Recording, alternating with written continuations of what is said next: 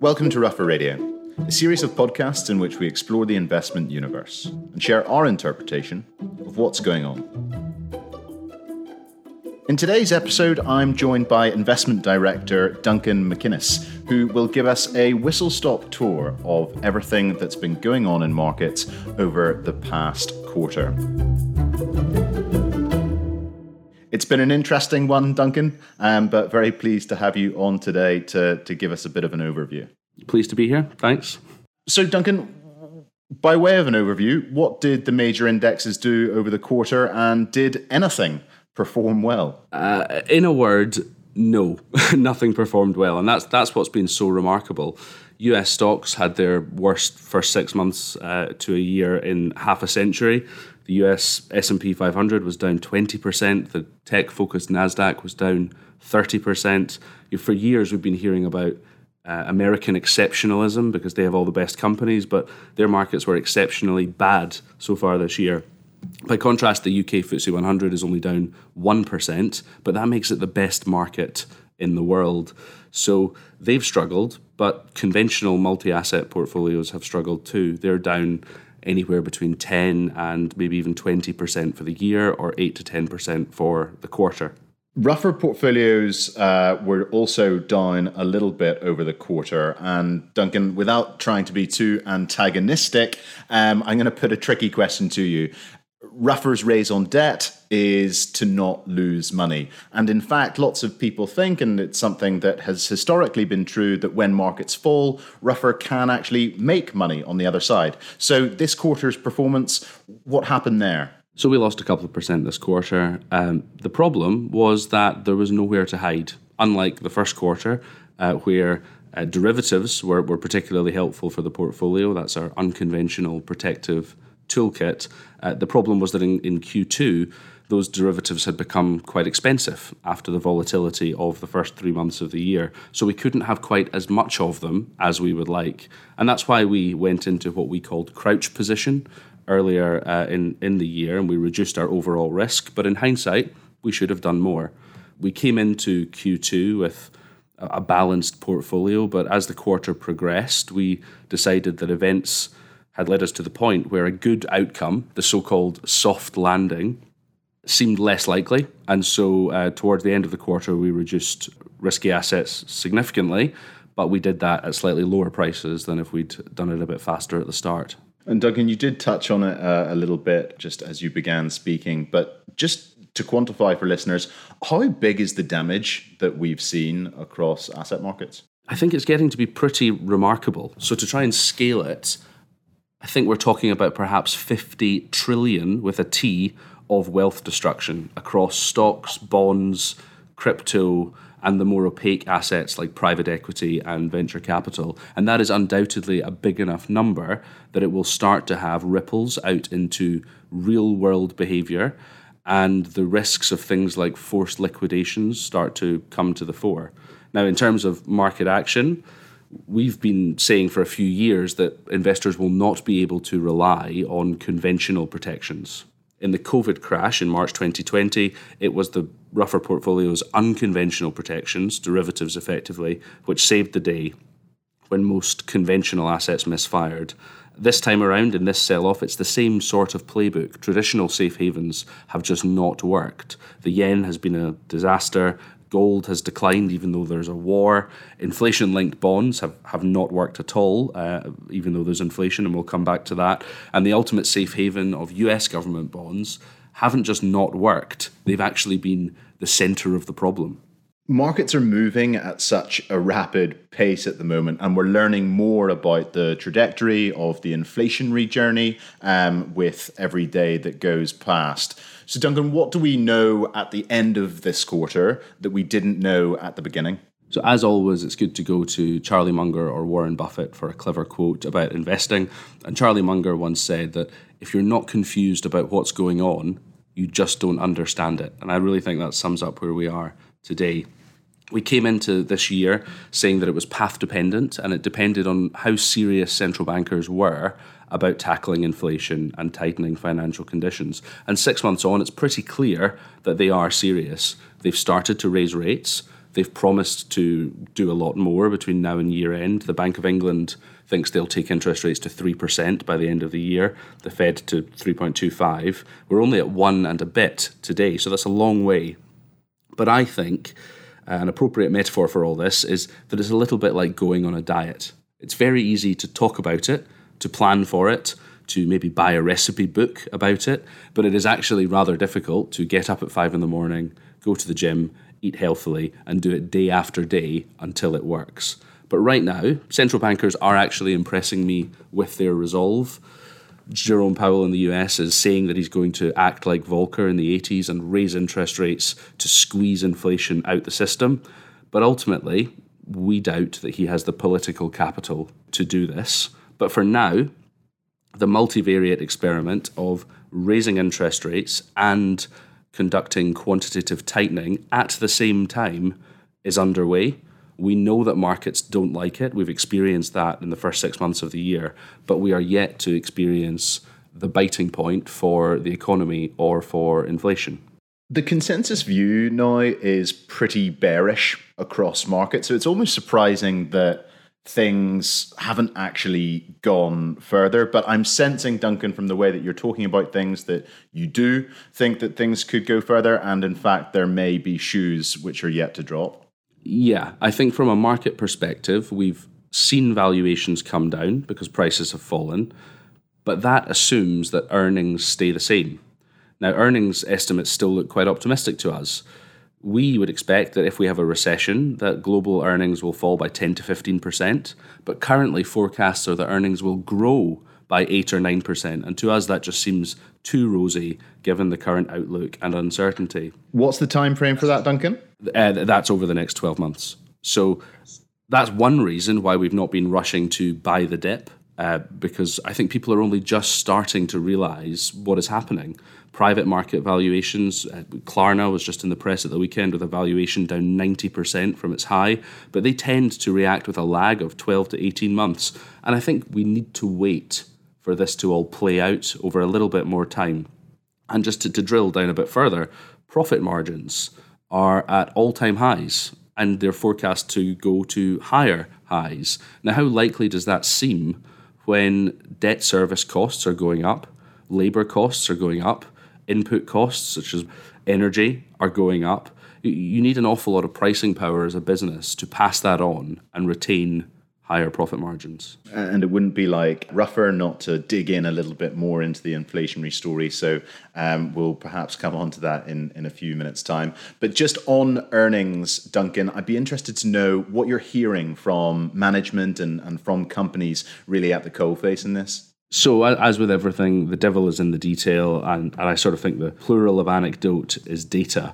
Now, we don't own any of these companies, but I think the stories are are instructive. There's always winners and losers in any economic environment, but hearing from EasyJet that they're struggling to get staff. So what are they doing? They're removing seats from planes so that they can fly the planes with fewer cabin crew. The CEO of Marriott Hotels uh, perhaps counterintuitively, has said that the summer numbers look extraordinary. People are desperate to go back on holiday. Business travel is back at 90% of the pre pandemic levels. And so, from their perspective, it's all coming roaring back. In contrast, uh, Winnebago who make those big camper van RV things. They enjoyed a, a, vintage period during COVID as everyone explored their wanderlust in a safe environment, but they're finding it very difficult today because they sell a large, expensive discretionary item in a cost of living crisis. And let's be honest, those things probably get about five miles to the gallon. Yeah, I mean, that is extraordinary. And you're, you're right to say that the conflicting signals um, make it very difficult for investors to, to, to get a read on things. And, and the crouch position feels like a sensible one at the moment. So, one of the major detractors from Ruffer's portfolio performance over the past quarter was the index linked gilts. Now, those linkers have fallen a long way, but overall, the portfolio performance remains robust, and these are a sizable position within the portfolio. So, could you just elaborate a little bit on how you've managed to maintain robust performance amidst a large proportion of the portfolio um, suffering in the way that it has? The carnage in long dated inflation linked gilts just should not be understated. The, the 2073 index linked bond, which is a, about a 2% position in most portfolios, is down 55% from its high in November. We've called these assets the crown jewels of the portfolio because it's our conviction that they will provide uh, the best protection against a world of financial repression, and that's an environment we think we'll be in for um, an extended period of time. That remains the case but the sensitivity of those bonds to rising interest rates that we have warned about has now been felt. Thankfully, we had hedged a lot of the interest rate risk uh, here, and therefore we didn't feel the full pain of that fall. We had a, an offsetting option on, on the other side. But it is humbling that something that we've prized uh, for so long has performed so poorly. But it also does say something about the effectiveness of our hedging and of the way that we put the portfolio together, the portfolio construction that the crown jewels can have in seven months, and the overall portfolio performance during that time is positive. So I think this episode illustrates a very important distinction that we have been labouring, but is worth re emphasising that investing for inflation and investing for inflation volatility, which is what we're doing, are not the same thing, and conflating the two can be quite costly. We think that Mr. Markets will make it very difficult for us to own these bonds. We'll have to crawl through fire for the gift of redemption that they will offer us in, in the future. But from here, inflation linked bonds are back to prices last seen before Brexit. And yet, in our assessment, the likelihood of the eventual inflationary denouement is much greater. You know, we're seeing it uh, every day at the moment. So we believe that they're particularly asymmetric and attractive, and we've been buying. Duncan, you've warned on the dangers of a wage price spiral, and that's really when inflation begins to bite. And, and I know that sounds silly because with inflation sort of in, in double digits across lots of measures at the moment, it really does feel like we're at biting point. But in the event of a wage price spiral, inflation presumably has further to go. Yeah, so the traditional definition of inflation, uh, or one traditional definition, is too much money chasing too few goods. And that's certainly what we experienced in the last couple of years. There was lots of money printed in response to COVID, there was accumulated lockdown savings, and they were chasing goods that were uh, materially disrupted because of supply chains and so on. But one way that Jonathan Ruffer has framed inflation is that it's a psychological phenomenon. Once people expect that prices will be higher tomorrow, then they spend their money today. And that turbocharges demand and only goes to reinforce the inflationary dynamics. My observation would be that I think that might be starting to happen price rises are becoming more normalized in society in a way that I've not seen before in, in my lifetime. What do you mean by that? So, for the last 10 or 15 years, the price of cinema tickets or going out for dinner has been pretty much constant. Now, they are higher. They're materially higher than before COVID. And most people are fine with that. Taxis, pubs, restaurants, holidays, airfares, people appreciate that many of these businesses really struggled during COVID. They're facing their own cost pressures of supply chains and labor and energy. And people think that they're entitled to try and make up for lost time and make money whilst the sun is shining. Similarly, I think people are pretty sympathetic to workers demanding higher wages in the current economy. I mean, that seems to be everyone except from the governor of the Bank of England, who isn't very happy about it. But if those workers get the wage rises, then that's more fuel for that inflationary fire. But as I said earlier, it's inflation volatility that's important to us. We don't think we're on a direct train to some inflationary bonfire. There will be ebbs and flows to this journey. And Fascinatingly, in the last week or so, you don't need to believe me anymore. Christine Lagarde, in a panel, said that she doesn't think we're going back to an era of low inflation. I mean, I think that should have been front page news around the world. Yeah, it feels almost confessional. so, Duncan, what should we be looking out for over the summer months? Is it just earnings, or are there other clues to be revealed in the course of the coming weeks? Well, I, I said that we're in crouch mode, and I think that's because we're waiting for a few paradoxes or dichotomies in the market uh, to be resolved, and I think they probably will be in a few months' time. One is that Consumer confidence is at record lows due to cost of living. CEO confidence has fallen dramatically over the last five or six months. And yet, if you look at the hard data, things like household net worth, uh, consumers have never been so well off. They've never had more savings. Those two situations are unlikely to coexist for long. Zooming out a bit, I view that policymakers are walking a tightrope towards what they hope will be a soft landing on the other side. That's the dream scenario where they tame inflation without doing too much harm to the economy or the market. Uh, but I think that will take a remarkable combination of luck and skill.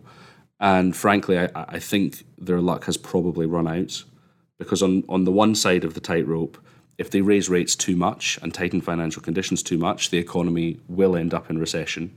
Or on the other side of the tightrope, if they do uh, not enough to stem inflationary momentum, then I think they risk the inflationary spiral, which we are arguably already in, becoming quite disorderly. And at risk of being labeled pontificators, um, let's maybe move on, Duncan, to a little bit of an outlook for maybe the rest of the year, but more specifically just for Q3. How would you summarize your outlook? In our opinion, you pay or appoint an investment manager to assess the economic or market landscape and the opportunity set therein, and then make a decision about how much risk to take. And we just do not think the current environment is a good one to be risking our clients' capital. So we have the portfolio in crouch mode, as I said. Um, we have avoided most of the slings and arrows of the vicissitudes of the market, but we have still taken a bit of a bruising. But I think the next few months, we see it as a period to survive there is so much uncertainty around war, around central bank policy, inflation, the consequences of raising interest rates and corporate earnings, as we discussed. And this is all happening at the same time as the tide of easy money that has washed over the global economy in the last decade is finally receding. And it is our strong suspicion, to come back to, to Warren Buffett, that when the tide goes out, some people will be found swimming naked.